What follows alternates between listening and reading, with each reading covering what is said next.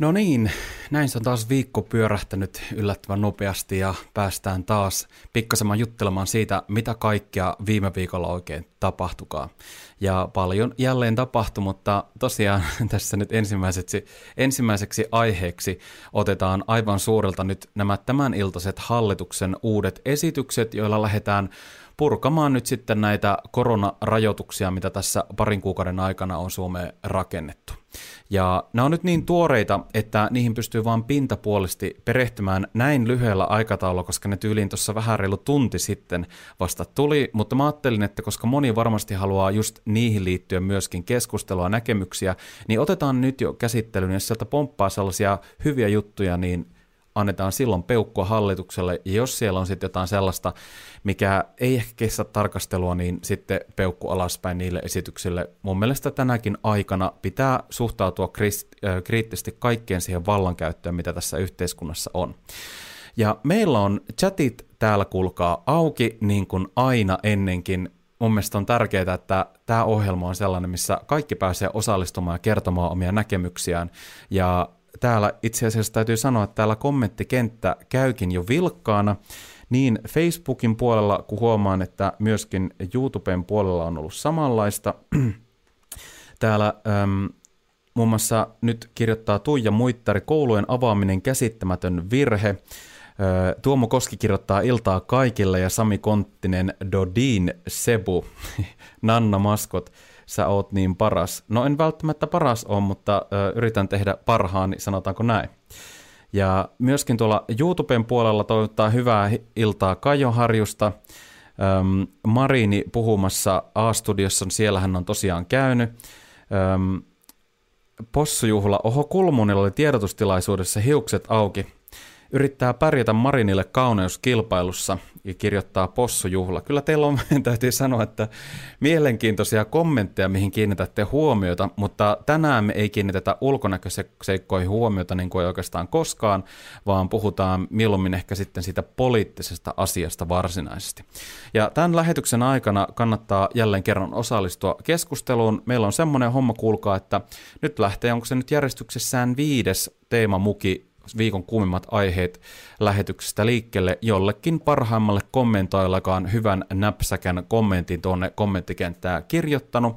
Ja muistutan myöskin sen, että muuten nyt huomaa, että on kyllä niin kuin kesä tulossa, koska valon määrä on isompi. Yleensähän tuo tausta, mikä mulla tuossa on, niin se on vähän tummempi, koska auringonvaloa ei ole niin paljon, mutta nyt se on tommonen, siellä jo näkyy pikkasen muutakin, eli näkyy tuo pikkuparlamentin aukio, missä on paljon erilaisia huoneita, no ikkunat tuolla takana, joten me ollaan todellakin suorana täältä eduskunnasta. Mä tänään hilppasin tuolta Oulusta tänne Helsinkiin, vaikka meillä on täysistuntoa ihan vain sen takia, että pääsen teidän kanssa juttelemaan näistä aiheista, mitä on tapahtunut viime viikon aikana. Ja niille, jotka on uusia, niin tervetuloa lämpimästi mukaan näiden lähetysten pari. Näissä on se tarkoitus, että kun moni ei välttämättä ehkä seuraa politiikkaa sille joka päivä henkeä ja vereen, minkä mä aivan täysin ymmärrän, voidaan ajatella, että politiikka ei välttämättä ole lähtökohtaisesti niin mielenkiintoinen aihe kuin vaikka jotkut yli viideuutiset, jotka aina kerää näitä klikkiotsikoita, mutta mun mielestä on tosi tärkeää, että me juteltaisiin politiikasta enemmän.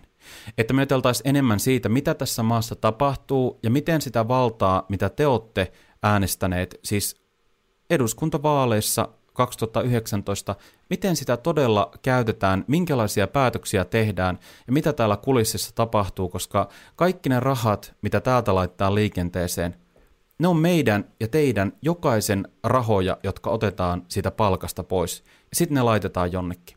Ja kannattaa olla kiinnostunut siitä, että mihin niitä rahoja käytetään. Ja panna merkille, että mitä myöskin niiden vaalien jälkeen tapahtuu, kun ne kampanjat on loppu miten poliitikot toimii sen jälkeen. Ja nämä lähetykset on osa sitä, että käydään niitä otsikoita ja aiheita, mitä niiden taakse kätkeytyy, ja, ja tehdään politiikkaa tutummaksi meille kaikille, koska sen todellakin kannattaa kiinnostaa meitä kaikkia. Mutta siirrytään nyt aivan kuulkaas tuonne ensimmäiseen lähe, tota niin, niin, aiheeseen ja puhutaan nyt siitä, että minkälaisia rajoituksia hallitus on lähdössä purkamaan. Öm, otetaan täältä, täältä tuota niin, niin esille nyt tämmöinen lista Iltalehden sivulta, jossa siteerattiin nyt näitä kaikkia tota niin, purkamistoimenpiteitä.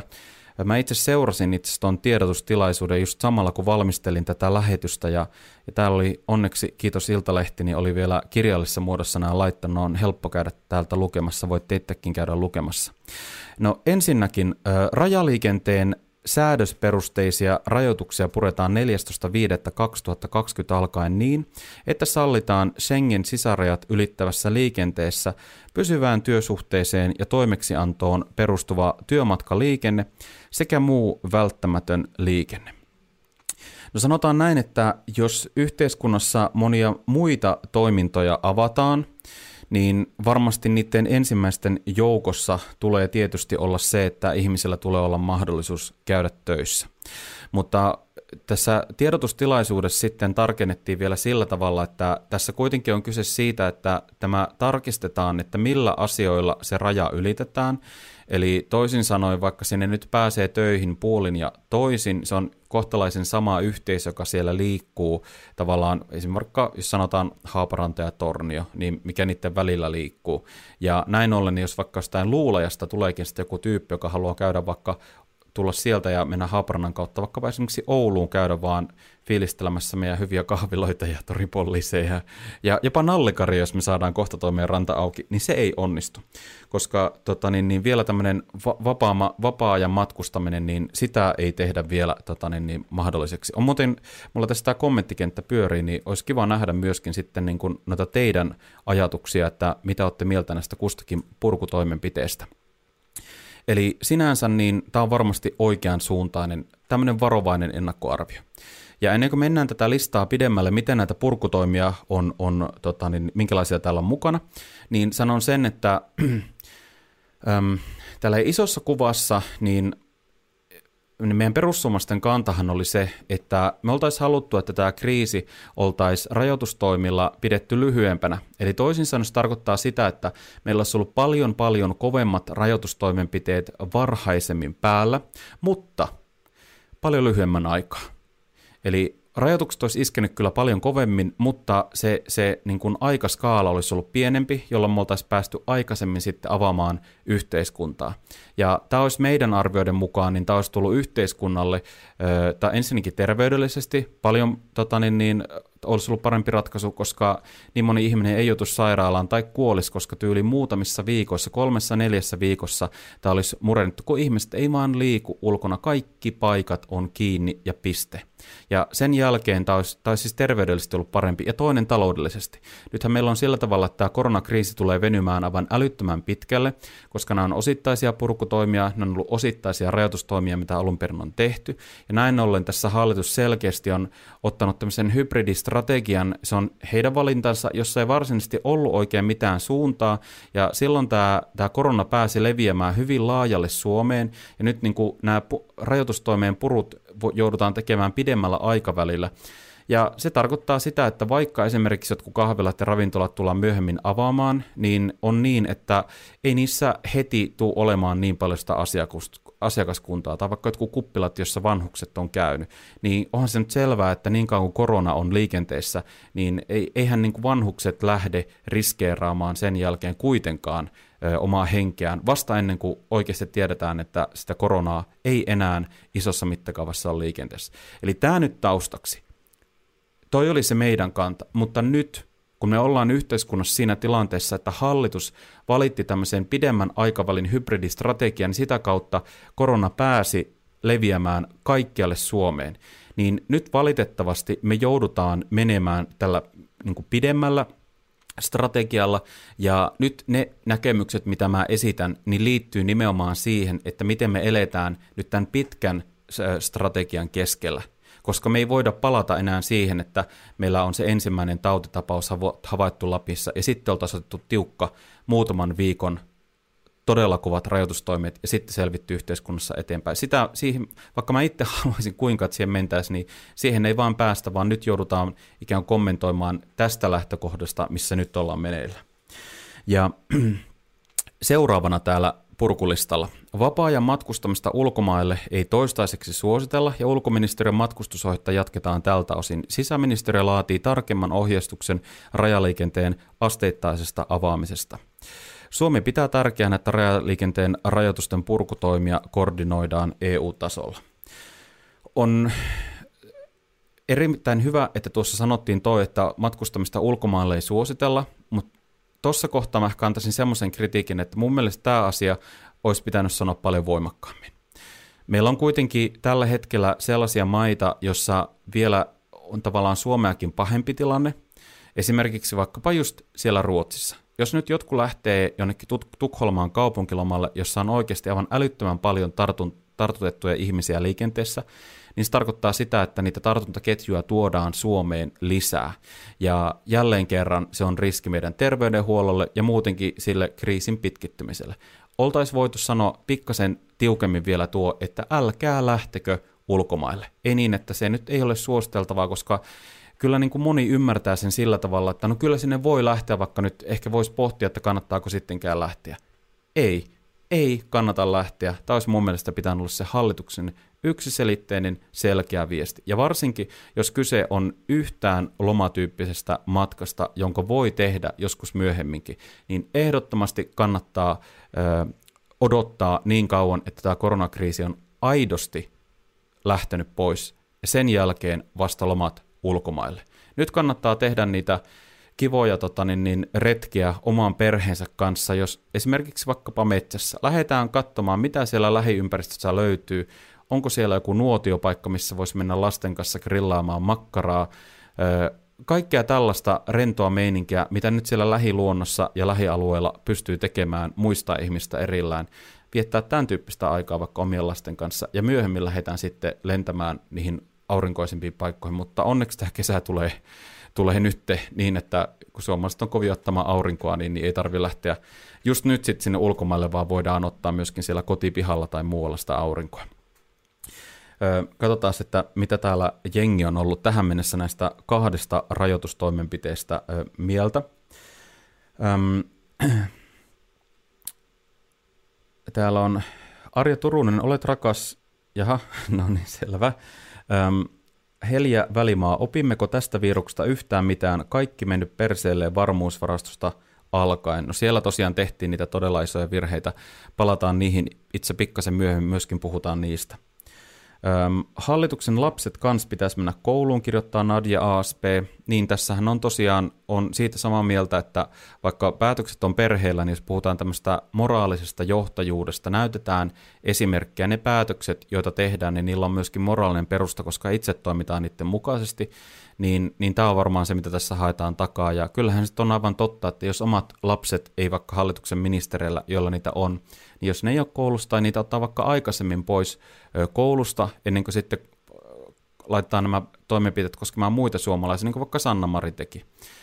Tota, Vokue-lehdessä oli muistaakseni tämmöinen tota maininta siitä, että se otti jo alkukeväästä oman lapsensa pois, mutta sitten niin kuin vasta myöhemmin tehtiin kaikille suomalaisille, suositeltiin sama, eli Tämä kertoo siitä, että jos hallituksella on käytössä jotain tietoa, joka antaisi osviittaa, että nyt kannattaa toimia näin, niin moraalisesti ollaan tosi heikolla pohjalla, jos itse hyödyntää sitä tietoa, mutta ei kerrota sitä kaikille muilla laittaa muita suomalaisia toimimaan sen mukaan, jotta kaikki voisi olla samalla tavalla turvassa. Eli kyllä ne päätökset, mitä tehdään, niin, niin niiden mukaan pitää toimia myöskin itse, sehän on aivan selvä. Mutta kukaan ei totta kai luonnollisesti voi toisen puolesta päätöstä kuitenkaan lopullista mennä tekemään. Öm, ei suosituksina mitään, vaan kieltoina poikkeustila aikana kirjoittaa Leila Karhu. Öm, Mia Kar- Kirjalainen, pääsevätkö ulkomaiset marjanpoimijat nyt tänne? Entäs kun he sairastuvat täällä koronaan? No toistaiseksihan nyt nämä rajoitustoimenpiteet on päällä, ja mitä tulee vaikkapa esimerkiksi näihin maatiloihin, puhuttiin näistä ukrainalaisista, niin siellähän tosiaan pieni osa heistä pääsi tänne liikenteeseen. Ja mä sanoisin näin, että kyllä nyt olisi syytä välttää myöskin sitä, että nimenomaan tämmöistä ulkomaista halpatyövoimaa tuotaisiin eri maista tänne Suomeen, koska nämä on tällaisia asioita, jotka, jotka niin kuin me voidaan helpommin ja perustellummin oikeasti tehdä, ja silloin ne kannattaa tehdä. Ja nyt kaikki se esimerkiksi suomalainen työvoima, joka tällä hetkellä on joko irtisanottu työpaikoista tai muuta, niin kaikki tämä pitäisi nyt hyödyntää. On paljon ihmisiä, joilla ei minkäänlaista työpaikkaa. Ja siksi kaikki maatilatyöt, kaikki tämmöiset puutarhatyöt, marjatyöt, kaikki mitä ikinä voi vaan löytyä, niin ihmisten kannattaa hakea kaikenlaista työtä. Se, että elämässä on se tietty rytmi, se, että saa oikeasti parempaa palkkaa kuin se, että on toimeentulotuella tai, tai, tai muiden tukien varassa, niin, niin se on aina parempi lähtökohta. Ja sitten kun löytyy sitä omalan työtä, niin menee sinne. Itsekin esimerkiksi elämässäni on tehnyt hirveän paljon erilaisia töitä, jotka ei vastaa ollenkaan sitä, että mikä mun koulutus esimerkiksi on ennen kuin mä tänne eduskuntaan pääsin. Mähän siis opiskelin luokanopettajaksi, mä kyllä sain jonkun verran sijaisuuksia ja tein silloin niitä, mutta Mä toimin esimerkiksi vaikkapa kaupan kassalla ihan perushomma tai hedelmävihannesosastolla Kokkola halpahallissa tai, tai tota, niin, niin, myöskin ö, kehitysvammaisen pojan avustajana toimin tai puhelinmyyjänäkin ihan laidasta laitaan. Niitä töitä kannattaa tehdä, oli ne mitä tahansa, jos vaan on semmoisessa kunnossa, että niitä töitä pystyy tekemään. Öm, joo, no sitten seuraava. Ravitsemisliikkeiden asteittainen avaaminen aloittaa ensimmäinen kuudetta edellyttäen, että nyt tehtävien rajoitusten purkamisen vaikutukset ja myöhempi yleinen epidemiologinen, epidemiologinen tilannearvio sitä tukevat. Tämä edellyttää lainsäädännön muokkaamista siten, että toiminnalle voidaan asettaa esimerkiksi asiakasmääriä ja anniskeluaikaa koskevia rajoituksia. Lainsäädäntöehdotukset tuodaan hallituksen käsittelyyn viimeistään 13.5. Tämä on erittäin mielenkiintoinen kohta, Öm, varmasti on niin, että jos näitä turvavälejä pystytään noudattamaan, niin tämä tota, niin, niin, ravitsemisliikkeessä asioiminen, niin se on semmoinen, että mitä voidaan lähteä asteittain avaamaan. Ö, yritykset on kärsinyt ihan valtavia tappioita, jos ihmiset vaan yhtään pystyy nyt pitämään niitä turvavälejä, niin silloin tämmöistä voidaan, voidaan niin kuin harkita. Mutta tästä pitää tehdä huolellinen arvio ja nopeasti.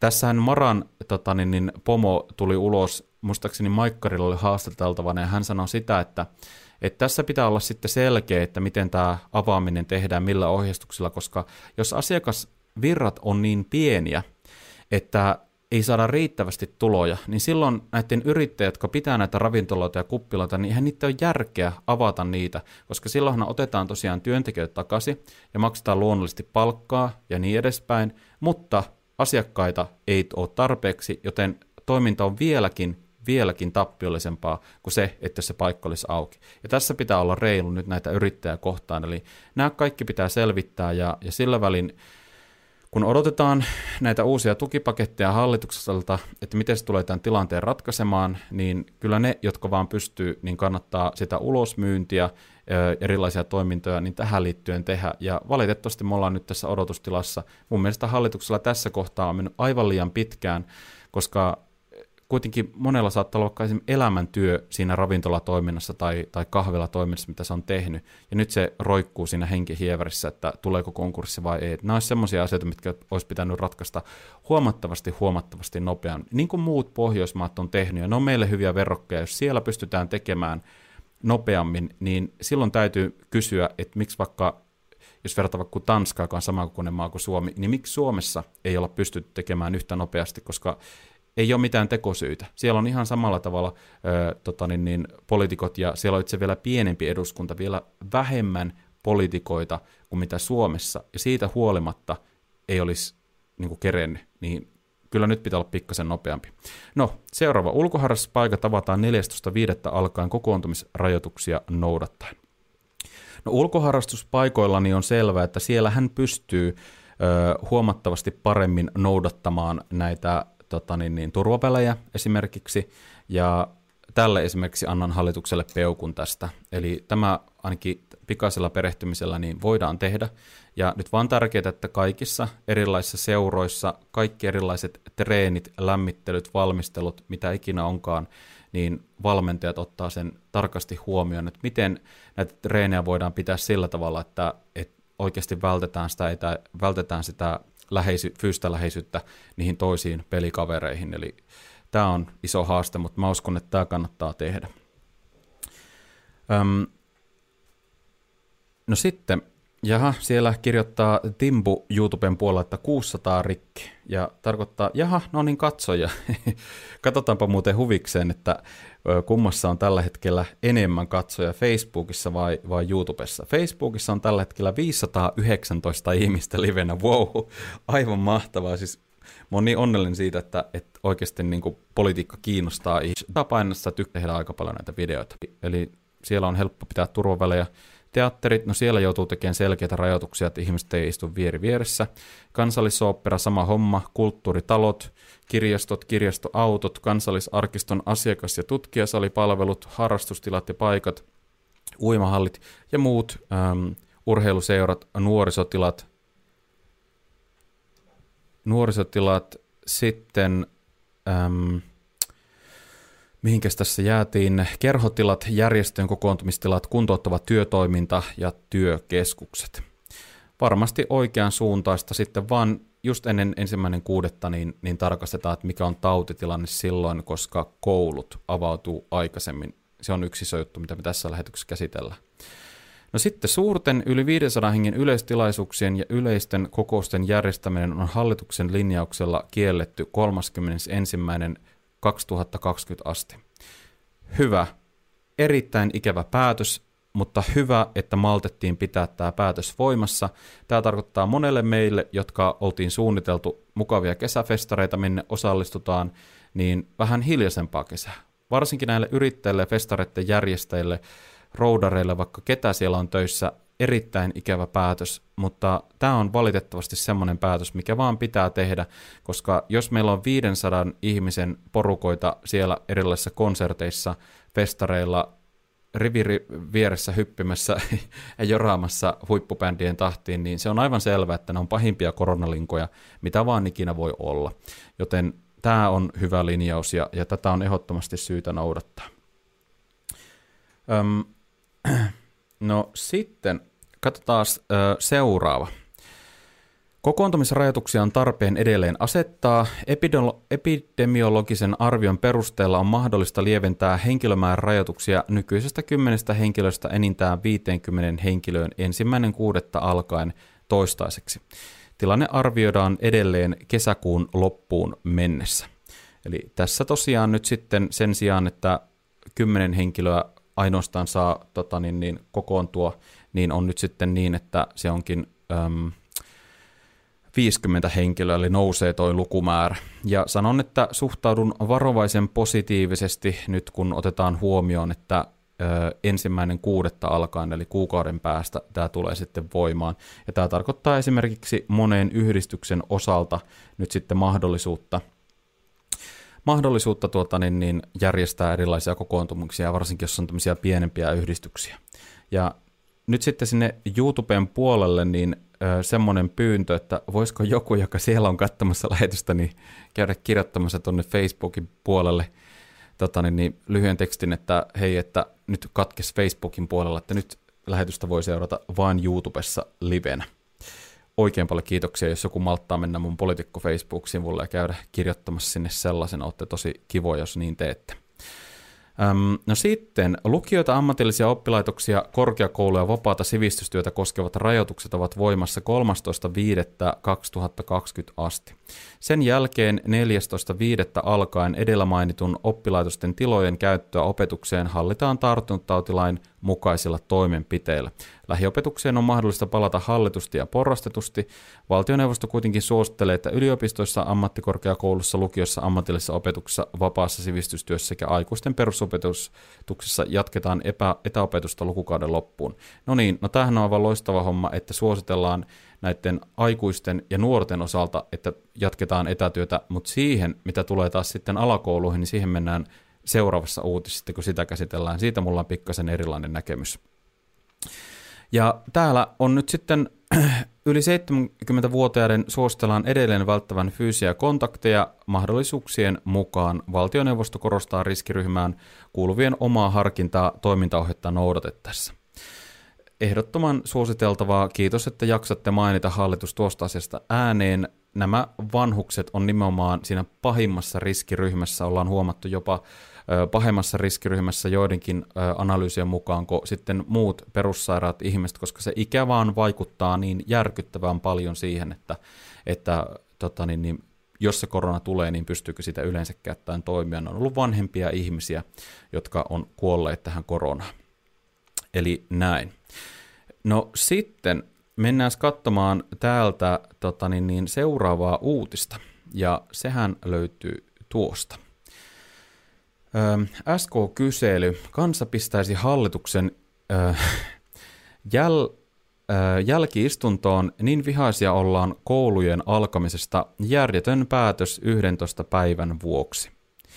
Ja nyt täytyy kyllä sanoa, että on sitä mieltä, että ehdottomasti ollaan tehty väärä päätös. 11 päivää olisi vaan kesälomaan, ja sen, siis sen jälkeen olisi tämä koululukukausi ohi. Ja käytännössä numerot on jo annettu oppilaille, ja en voi ymmärtää, että minkä takia pitää vaan pelkästään mennä sinne sitten niin kuin viimeiseksi kahdeksi viikoksi, niin pikkasen sitä löysempää koulun käyntiä, mitä me tiedetään, me opettajat, jotka ollaan alalla, itsekin on luokanopettaja koulutuksessa, ollut Oulun yliopistossa tota, niin, niin ennen tänne eduskuntaan tuloa, ja tiedän, että ne numerot valmistuu varhaisessa vaiheessa, ja ne, varsinkin se viimeinen viikko on käytännössä niin kuin leirikoulua koulussa, kun on kaiken näköistä kivaa. Ja tällä ei oikeasti löydy hirveän paljon muita perusteluja kuin se, mitä me pystyttiin lukemaan rivien välistä, kun THL teki ulostulon, että tartuntamäärät Suomessa pitää saada kasvuun. Ja nyt mä oon sitä mieltä, että tässä kyllä valitettavasti niin tehdään nyt ihmiskoetta näillä lapsilla, näillä opettajilla, koulun henkilökunnalla ja sitten näiden lapsiperheiden vanhemmilla. Tämä on erittäin valitettavaa. Tarkoituksellisesti halutaan, että heidän kauttaan tartunnat tulee leviämään. Ja Sanna Marin pääministeri yritti meille vakuuttaa koko kevään ajan, että heidän tarkoituksenaan ei ole saada laumas, he, ei ole laumasuoja tota, niin, niin strategia, vaan, vaan yritetään välttää, että niitä tartuntoja tulisi. Ja tämä on nyt jotain aivan päinvastasta. Ja tuossa lueskelin erilaisten opettajien tuntoja, ja kyllä siellä oli samanlaista fiilistä ilmassa, että ei voida ymmärtää sitä, että jos sosiaalisten syiden takia tuodaan kouluun, niin kun se on kuitenkin niin, että, että niin kuin varsinkin jos puhutaan just yläkouluopettajista, lukion opettajista, niin ei heitä ole koulutettu sellaiseen, että he on esimerkiksi sosiaalityöntekijöitä, psykologeja, koulukuraattoreita tai tällaisia, vaan heidän tehtävänä on tehdä sitä opetustyötä. Ja nyt tässä niin kuin ajatellaan, että he toimisivat nyt sitten viimeiset pari viikkoa, niin, sosiaalista, niin kuin ne lapset olisivat sosiaalista syistä siellä. Ja tämä on mun mielestä vaan järjetön ajatus muutenkin, kun tiedän sen, että, että miten vaikkapa lapset siellä koulussa käyttäytyy ja oleskelee, niistä alkaa pikkuhiljaa näkymään niitä merkkejä, voidaan seurata kehitystä, että onko siellä kotona oikeasti kaikki ok. Mutta se, että meillä on niin 11 päivää, tuommoinen tiukka väli, että ne lapset tulee ja innosta puhkuen ö, tulee sinne kouluun näkemään kavereita ja muita, niin ei siinä pysty näkemään semmoista kehityskaarta, että mitä siellä vaikka kotona tällä hetkellä, mihin suuntaan se on meneillään. Että kyllä siihen tarvitaan pikkasen enemmän aina sitä aikaa, että katsotaan, että nähdään, nähdään sitä, että kun lapsi lähtee oirehtimaan ja, ja enemmän ja enemmän, ja silloin tiedetään, että kaikki jos siellä kotona voidaan niin kuin ohjata muihin palveluihin sitten niin kuin tätä lasta. Et oikein niin kuin mikään syy ei vaan yksinkertaisesti perustele tätä muuta kuin se, että nyt otetaan tämmöinen koeponnistus, että saataisiin tartuntoja pikkasen enemmän liikkeelle. Ja mä en voi vaan hyväksyä tällaista, että tehdään tämmöinen sosiaalinen kokeilu. Siinä ei vaan yksinkertaisesti ole yhtään mitään järkeä. Ja tämä jos jonkun, niin tämän hallitus olisi voinut ö, tehdä sillä tavalla, että se laittaa, laittaa tota, niin, niin, tosiaan, että koulut avataan sitten vasta syyskuussa – tai silloin elokuussa. Ja sekin, että jos haluttaisiin niin opetuksellisesti siltä kannalta, siltäkään kannalta on perusteltu aivan hyvin oltaisiin voitu tehdä sillä tavalla, että aloittaa se lukukausi vaikkapa esimerkiksi ensi syksynä pikkasen aikaisemmin. Tämäkin olisi voinut olla yksi vaihtoehto ja ää, päästä ko, tota, niin, niin kesälomilla lapset aikaisemmin. Esimerkiksi tämäkin olisi ollut parempi kuin se, että nyt viedään sinne ja ne tuo tartuntoja moniin perheisiin aivan järjetön päätös suoraan sanottuna, ja tässä kohtaa mun täytyy sanoa, että hallitus ei saa kiitettävää arvosanaa minulta, niin kuin se ei myöskinkään ole saanut Suomen kansalta. No sitten seuraava uutinen, mikä on puhututtanut viime viikolla, ja sehän on nyt nämä maskisuositukset. Ja hallitus on kautta linjan niin koko ajan yrittänyt korostaa sitä, että nimenomaan asiantuntijoihin luotetaan ja asiantuntijoita kuunnellaan. Ja tässä on nyt aika kovan luokan asiantuntija, nimittäin Hussin apulaislääkäri, joka ihan oikeasti sanoo, että niitä kasvomaskeja pitäisi käyttää julkisissa tiloissa. No me ollaan hallituksen suunnalta saatu, saatu tosi ristiriitaista tietoa siitä, että pitäisikö niitä käyttää vai ei. Ja maskiministeri jopa sanoi Maikkarin haastattelussa sillä tavalla, että nämä maskit voi olla jopa riski niiden käyttäjille, koska niiden kautta tämä käyttäjä niin saattaa sairastua, kun hän ei osaa niitä käyttää.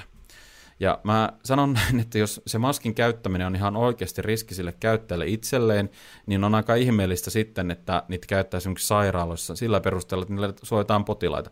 Totta kai se on aivan selvä asia, että jos sä oot, sä oot vaikka saanut tartunnan ja oot tyyliin vähän niin kuin oireettomana tai et ole tajunnut vielä, että sulla on se korona, ja silloin sun sylkäsyt ja sun yskäsyt ja sun se ulosilma hengitys, niin se vaikuttaa siihen, että jos sinä lähellä oleskelee joku ihminen, niin, niin aivan helposti pystyy saada sen tartunnan. Ja näin ollen ehdottomasti, jotta ihmiset ei tartuttaisi toisiaan, niin tästä näkökulmasta se olisi erittäin hyödyllistä. Ja se syy sille, että minkä takia, mä uskon, että tässä on nimenomaan nyt se politiikka tulee kehiin, mitä täällä eduskunnassa on tapahtunut.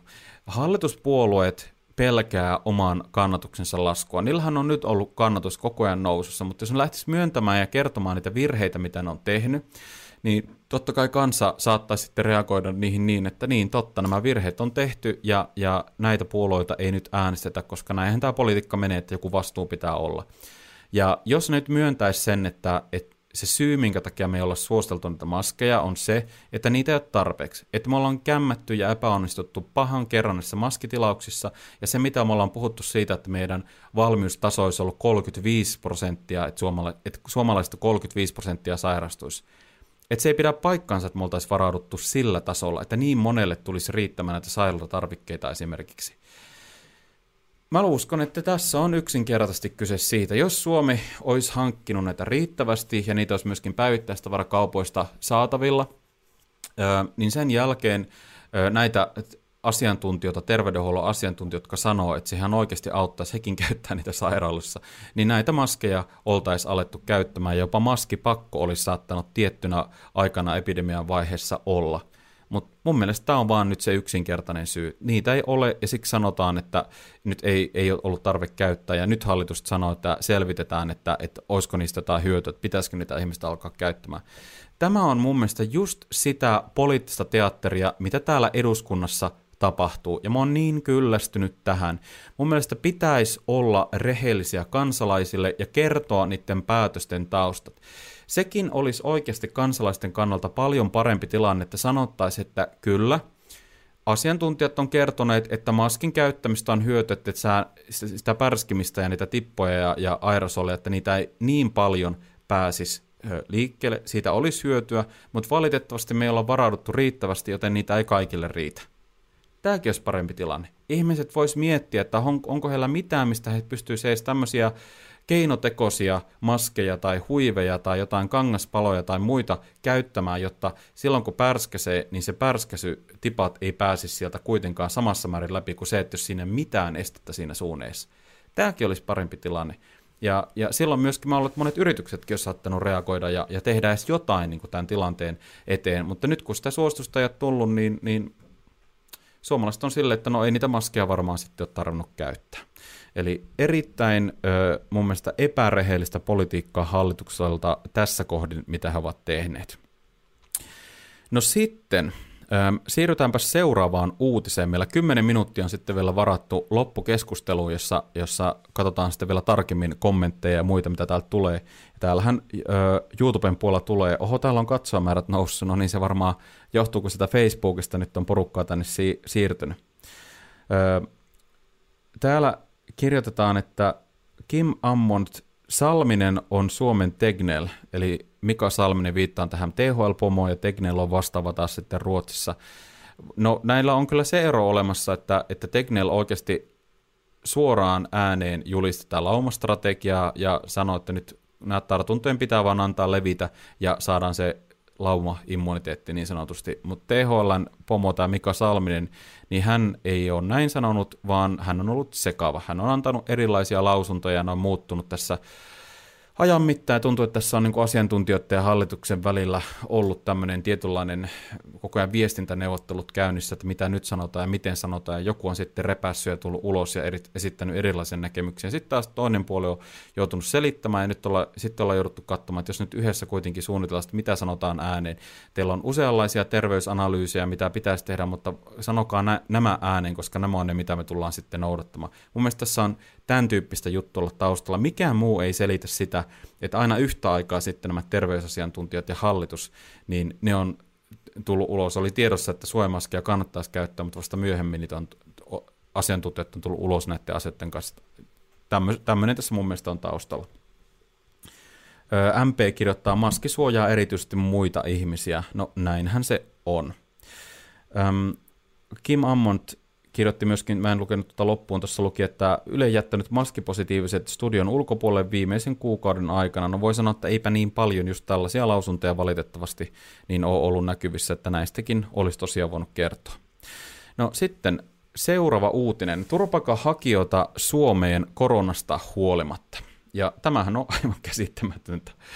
Siis meillä on se tilanne Suomessa, että meillä on siis rajat tällä hetkellä kiinni, ja siitä huolimatta on yksi porukka, joita aletaan ottamaan siitä huolimatta muualta sisään. Ja se on näitä turvapaikanhakijoita. Puhutaan alaikäistä turvapaikanhakijoista, jotka on siellä Kreikassa. Mutta jos nyt rehellisiä ollaan, me kaikki tiedetään, että minkälaista porukkaa sieltä on tulossa, niin kuin me uutiskuvista on nähty. Me tiedetään, että moni siirtolainen on valehdellut oman ikänsä, jotta hänellä olisi paremmat mahdollisuudet päästä toiseen maahan ja saada sieltä se turvapaikka. Me ollaan nähty näitä parakkaita miehiä, jotka on selkeästi yli kolmekymppisiä, mutta uutishaastatteluissa ne on tuolla saarilla väittäneet, että he on 17-vuotiaita. Kannattaisi iltasanomista käydä katsomassa, kun he olivat ihan haastattelun kuvanneet tällaista 17-vuotiaista. Tämä kaikki rapauttaa uskoa siihen, että tätä turvapaikkajärjestelmää käytettäisiin oikein. Siinä on tällä hetkellä vain jäätävä määrä valuvikoja, ja, ja sitä ei yhtään paranna se niin kuin esimerkiksi, että nämä irakilais, tämä irakilainen, joka, joka valehteli oman kuolemansa, niin, niin sai kaikki jo tehdyt kielteiset, pää, äh, sai näitä kielteisiä päätöksiä, niin uudelleen tarkasteluun, niitä otettiin satoja uudelleen tarkasteluun, ja jälleen palo valtavan paljon resursseja ja paljastui, että kuolintodistus oli väärennetty. Eli jos tämän koronakriisin keskellä jotain pitäisi oikeasti niin kuin tajuta, niin on se, että et, ei tämä maahanmuutto ja maailman halaaminen ja vielä tämmöisellä riskaapelilla sektorilla kuin turvapaikan haku, jossa me ollaan jo nähty todistetusti, että sitä käytetään maahantulon väylänä, niin kyllä se nyt hyvänen aika pitäisi tajuta, että tässä on se paikka, missä meidän pitää erityisesti painaa sitä stop-nappulaa ja erityisen kovat rajoitukset tehdä. Mutta tämä on se, missä niinku tiedotustilaisuudesta toiseen hallituksen ministerit yrittää välittää sellaista viestiä, että, että no mutta tämä voi jatkua aivan ennallaan. Tämä on aivan järjetöntä. Tosiaan touko-kesäkuussa nyt sitten tältä Kreikasta Maria Ohisalon johtamana, hän on siis tämän sisäministeriön ö, ministeri eli johtaja, niin lähdetään sitten lennättämään tänne Suomeen. Ja tässä ei vaan yksinkertaisesti ole yhtään mitään järkeä. Jos puhutaan taloudellisista seurauksista, jos suomalaisella hintatasolla tosiaan maksetaan vastaanottokeskuspäiviä tai, tai sitten käsirahaa, tai maksetaan oikeuskuluja, tai mikrin käsittelyjä, tai poliisiautoja, mitä lähettää vokkeihin. Mä oon sanonut tämän monta kertaa, mutta sanon sen vielä kerran, koska ei mene jakeluun. Tämä kaikki on huomattavasti kalliimpaa kuin se, jos tämä sama raha käytettäisiin lähtöalueilla, esimerkiksi näillä oikeilla pakolaisleirillä, johon hakeutuu näitä naisia, lapsia ja vanhempia ihmisiä. Siellä hintataso on paljon matalempi, voitaisiin auttaa lukemattomia ihmisiä. Jos konflikti kestää pitkään, niin monet lapset, ne tarvii oikeasti koulun käyntiä siellä. Pystyttäisiin rakentamaan tämmöisiä väliaikaisia modulikouluja, jotta he eivät jäisi siitä paitsi. Ne, he sais parempaa terveydenhuoltoa, mutta sen sijaan me ollaan nyt haluttu auttaa sillä tavalla, että otetaan näitä nuoria, terveitä miehiä, jotka tulee koko läpi Euroopan ja vasta Suomessa kelpaa olla, ei missään muualla niin eihän tässä nyt hyvänä aikaa yhtään mitään järkeä, ja kulttuurikin on aivan erilainen. Aivan ehdottomasti pitäisi suosia tätä paikan päällä olevaa apua, eikä nyt tätä muotoa, mitä me tällä hetkellä tehdään. Ja sitten päästään vielä viimeiseen uutiseen. Nimittäin ministeri Harakka aikoo jakaa medialle nyt tällaista koronatukea. Ja tästähän alkoi nyt tulemaan aika paljon kritiikkiä, sen vuoksi tässä oli tämmöinen epäterve kytkentä. Ja ymmärrän kyllä sen, että varmasti halutaan kauniisti auttaa nyt näitä media-alan toimijoita, journalismia, joka on ollut kriisissä sen vuoksi, että nyt sitä mainosmyyntiä ei olla saatu niin paljon. Nettisivuilla on ollut vaikka Iltalehdellä ja Iltasanomilla niin huomattavasti enemmän lukijoita kuin aikaisemmin, koska ihmisiä kiinnostaa tämä korona niin paljon, mutta jos siellä on näitä mainostajia, niin sitten on menettänyt näitä tuloja. Ja niin kuin kunnon sosiaalisti, sosiaalidemokraattien ministeri Harakka, niin, niin hän on puhunut tämmöistä mallista, että tehtäisiin tämmöisiä, millä hän nimellä se nyt kulki, ne oli tämmöisiä niin kuin tuenjaon, oliko nyt lautakuntia muistaakseni, jotka sitten pystyisi jakamaan tämmöistä erillistä tukia sen perusteella, että esitettäisiin, että minkälaisia juttuja ja, ja syvempiä reportaaseja ja kokonaisuuksia, niin mi- mihin haluttais, mitä haluttaisiin tehdä, ja niihin sitten myönnetään tämän lautakunnan toimesta rahoitusta. Ja tämähän on niin kuin aivan siis, mä en voi ymmärtää, että miten kellään voi käydä edes mielessä ehdottaa mitään tällaista, siis journalismin, median pitäisi olla se vallan vahtikoira, joka katsoo, että miten sitä valtaa käytetään. Ja nyt toimittajat joutuisi itse mennä sen vallankäyttäjän eteen ja sanoa, että hei me haluttaisiin tehdä tota, niin, niin, vaikkapa harakka tästä sun ministeriöstä, niin tämmöinen paljastusjuttu, kun meillä on, meillä on pikkasen on hajulla tämmöinen, että siellä, siellä on saat, saattanut tapahtua jotain, niin me haluttaisiin tehdä tämmöinen syväluotava juttu ja, ja lähettää meidän toimittajat ja ministeriö vähän penkomaan asioita, niin tällaiseen haettaisiin teiltä rahaa, että voitaisiko saada. Niin kyllähän joka ikinen ihminen ymmärtää, että silloin niin kun tämä lautakunta niin saattaisi suhtautua kriittisesti, että just semmoisen ei välttämättä anneta sitä rahaa. Tähän syntyy luonnollisesti silloin tämmöisiä epäterveitä ominaisuuksia. Tulisi tiettyjä motiiveja, että mistä haluttaisiin kirjoittaa. Haluttaisiin kirjoittaa enemmän punavihreitä hyödyttäviä juttuaiheita ja reportaaseja kuin vaikka esimerkiksi kansallismielisiä juttuja. Ja eihän se näin saa mennä. Median pitää olla aidosti riippumaton ja kaiken tuen, jos sitä jaetaan, niin sen pitää olla sellaista, että se kohdistuu oikeudenmukaisesti ja tasaisesti ja automaattisesti ilman, että siinä joku nyt vallassa oleva toimija oman lautakuntansa kautta pääsee käsiksi siihen, että, että mit, mitkä jutut ja kokonaisuudet saa sitä rahaa. Ei missään nimessä tällä tavalla. Ja mä en voi ymmärtää, miten tuolta ministeriltä ihan oikeasti on voinut mennä tuommoinen juttu läpi. Mutta onpas sieltä kuultu vaikka minkälaista munkinlaista ihmeellistä tavaraa tässä nyt jo muutamien kuukausien aikana. Ja itse suhtaudun siihen kriittisesti just medialle lähettäisiin jakamaan näitä erityisiä tukia journalismille. Voisin ehkä äm, olla suopeampi, jos media tekisi paremmin omaa tehtäväänsä, eli vahtis valtaa, mutta nyt musta tuntuu, että jotenkin Suomessa ollaan sellaisessa tilanteessa, että, että mediasta on tullut ikään kuin ei vahtikoira, vaan juoksupoika tälle hallitukselle vuoroin kehutaan hallituksen toimia, ja, ja siinä on aika kova homma sitten niin kuin oppositiolla, jonka pitäisi tehdä sitä lainsäädäntötyötä täällä eduskunnassa, kun meidän pitäisi yhtäkkiä asettua jonkunlaisen journalistin rooliin ja alkaa penkomaan näitä juttuja, paljastaa erilaisia asioita ja, ja soitella eri tahoille ja muuta, johon totta kai ei se joku poliitikko niin tietenkään, jos se on hallituksen, niin edes vastaisi, koska ei nyt toiselle kansanedustajalle tarvitse lähteä selittämään, mutta jos toimittaja soittaa, niin on pakko vastata, koska ne tietää, että jos ne ei kerro toimittajalle niihin kysymyksiin vastauksia, niin sekin päätyy lehteen. Niin kuin esimerkiksi Susanne Päivärinta, Iltalehden toimittaja, niin teki. Se yritti saada maskiministeriä Ainokaisa Pekosta haastattelua, kun se ei saanut, ja sille ei mukaan viikossa mikään aika käynyt, niin sehän kirjoitti siitä jutun ja kertoi, kuinka maskiministeri piiloutuu. Eli toimittajat voi tehdä näin, mutta eihän meillä ole semmoisia resursseja ja mahdollisuuksia kansanedustajana ryhtyä yhtäkkiä journalistiksi ja hoitaa niiden hommia. Eli Media voisi palata nyt siitä juoksupojan roolista vihdoin siihen vahtikoiran rooliin, mikä sille kuuluisikin. Alright.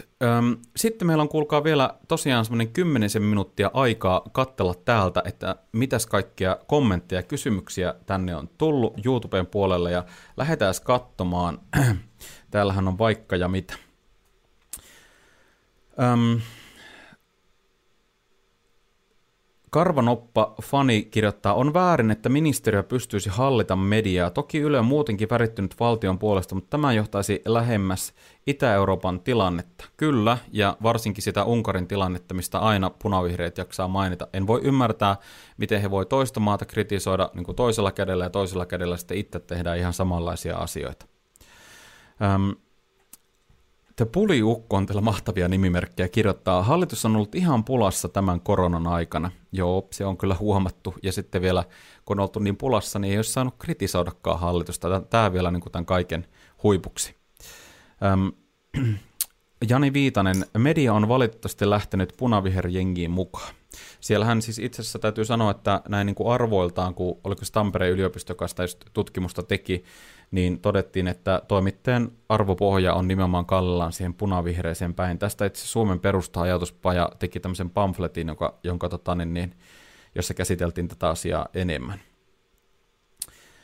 Öm, Jenspa Uotila kirjoittaa, koska seuraavat vaalit, että saadaan tolkkua tähän nykyiseen hölmölään.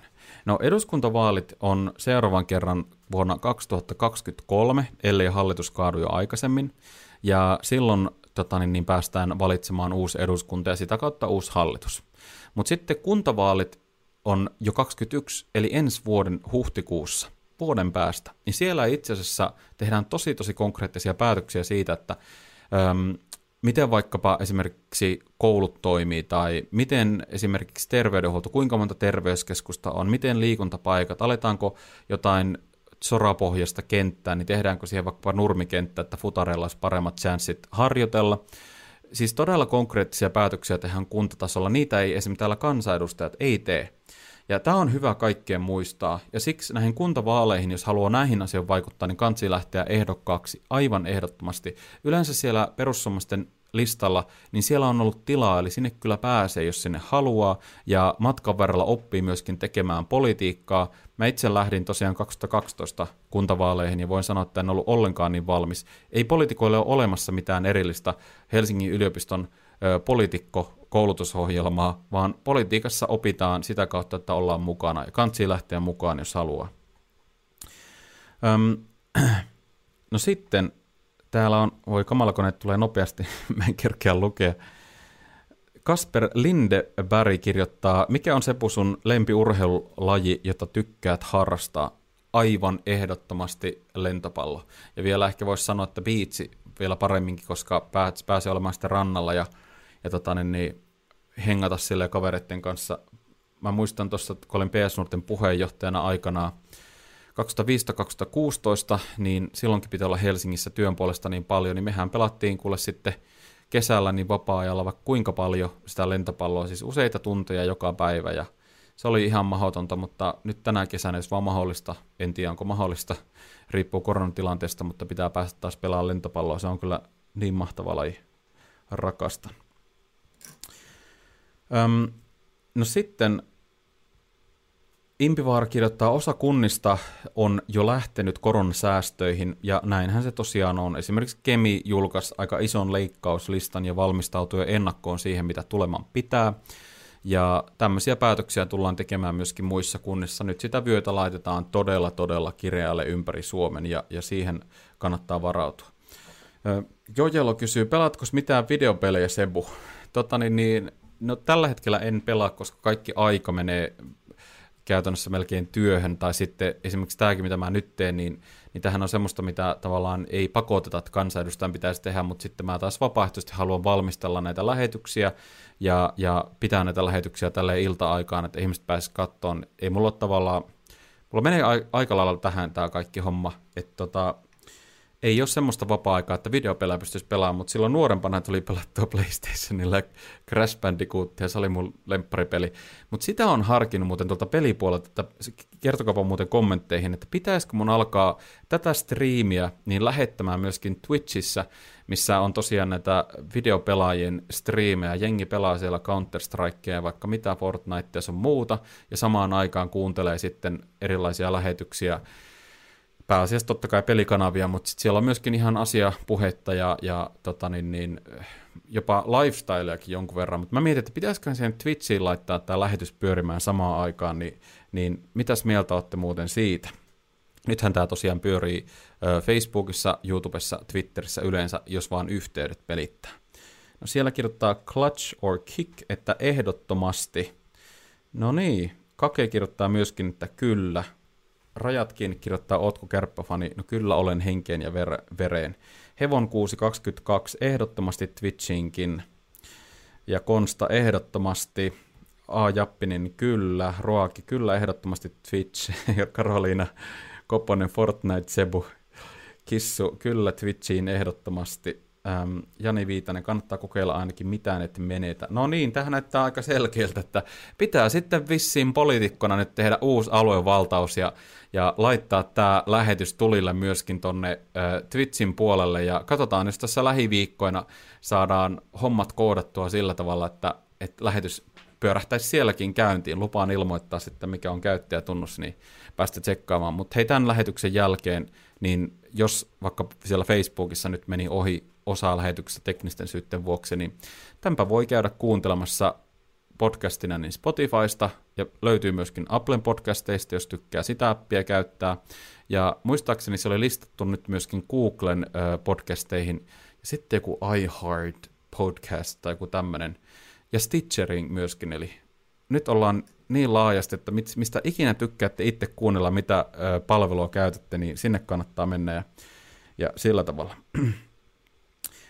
Hanne Kasi, tiedätkö Sebu, milloin niitä lapsia tuodaan Suomeen sieltä leireiltä? No näitä NS-alaikäisiä, niin niitä aletaan tuomaan touko-kesäkuussa ministeriön arvion mukaan. Karolina Koponen, se on, kun, se on vain kun nuoret eivät ha- halua sitten kuulla ollenkaan faktoja, kun se on maalattu pahalla maalilla, kun ei ole vihreä. Joo, sitäkin on valitettavasti tapahtunut. Mm, Viltsu 32 kirjoittaa, uskotko Sebastian, että Suomen talous saadaan koronan jälkeen vielä nousuun? Kyllä kuule uskon, mutta siihen menee aikaa ja se on kovaa jälleenrakennustyöhön. Siihen kaikkia tarvitaan mukaan ja, ja kaikkien pitää varautua siihen, että nyt ei pystytä le- elämään niin leveästi kuin ehkä jotkut on eläneet. Eli todella kaikilta vaaditaan nyt sitä tiukkaa pinnaa, että päästään tästä eteenpäin ja ja kekseliäisyyttä myöskin yrittäjältä vaaditaan tosi paljon, mutta sitten poliitikolta vaaditaan oikeasti suoraselkäisyyttä, nopeita toimia näiden tukirakenteiden muodostamista, että miten sitä yritystukia aletaan jakamaan sillä tavalla, että oikeasti ne, jotka sitä tarvii, ne sitä myöskin tulee saamaan. Eli tätä me tarvitaan, tarvitaan ja, ja euron suhteen, niin voi olla, että jopa koko tota, niin, niin euro kaatuu. Ja, ja silloin EU-maat päättää, että lähdetäänkö tämä europrojekti, joka on siis poliittinen eikä taloudellinen projekti, siis minun mielestä, koska meillä on niin epäsapusuhtaisia maita mukana tässä euroalueessa, julkisilta talouksilta hyvin erilaisia maita, niin silloin joudutaan tekemään niitä päätöksiä, että, että lähdetäänkö pelastamaan euroa, eli maksamaan siitä, siitä sitä aika kovaa hintaa. Ja nyt on tota, niin, niin, vuorossa mukin arvonta, ja täällä tota, niin, niin, voisi sanoa, että toi oli kyllä – oli monta hyvää kommenttia, mutta toi Viltsu 32 kirjoitti tosiaan, että että mitä sitten päästäänkö me taloudellisesti tästä pystyyn tämän koronan jälkeen, niin se oli kyllä aivan erinomainen kysymys, täytyy sanoa, ja oltiin niin sanotusti asian ytimessä. Joten Viltsu 32, sulle lähtee nyt sitten tämmöinen muki, niin ota muhun yhteyttä, laita vaikkapa sähköpostissa sebastian.tynkkynät.eduskunta.fi, niin mulle mailissa sun postiosoite, niin mä laitan mukiin tuleen, tai sitten jos olet ig tai Facebookissa, niin voit siellä laittaa inboxiin, yritän, sun, yritän sut sieltä löytää, löytää sitten. Ja näin me ollaan, kuulkaa, lähetyksen loppuvaiheilla. Kiitoksia jälleen kerran jokaiselle teistä, että olette ollut mukana. Ja ensi viikolla sitten katsotaan taas, että mitä nyt tällä viikolla ollaan päätetty erilaisia asioita ja, ja keskustellaan niistä porukan kanssa. Ja kannattaa tosiaan seurata nyt sitten tuolta YouTubesta tuota kanavaa, painatkaa tuota tilaa-nappia, niin saatte muitakin videoita, mitä tulee. Muun muassa mielenterveyteen liittyen mä oon tekemässä masennuksesta nyt vähän semmoisen isomman videon. ig moni seuraaja on lähettänyt mulle paljon viestejä tähän liittyen, että miltä se masennus tuntuu, kun mä sitä kysyin, ja mä tuun tekemään aika pommin videon siitä aiheesta, joten kaikki nämä videot, niin niistä tulee ilmoitus sulle, kun oot sitten seuraajana. Ja jos et ole vielä Facebookissa, niin siellä kannattaa käydä seuraamassa Sebastian Tynkkynen politikkosivu, niin niin siellä tulee sitten myöskin näitä tekstiä somekuvamuotoisia päivityksiä enemmän. Ja ehdottomasti Instagram, miukumauku, Bastian Tynkkynen, niin sillä nimellä löytyy sieltä vähän sitten arjen päivityksiä, että mitä sinne kuuluu. Nyt on aika kiittää teitä ja toivottaa teille oikein hyvää maanantaita. Seuraavan kerran me nähdään keskiviikkona Instagram-livessä kello 22, joten tulkaa myöskin sinne. Hyvää illanjatkoa kaikille ja moikka moi! thank you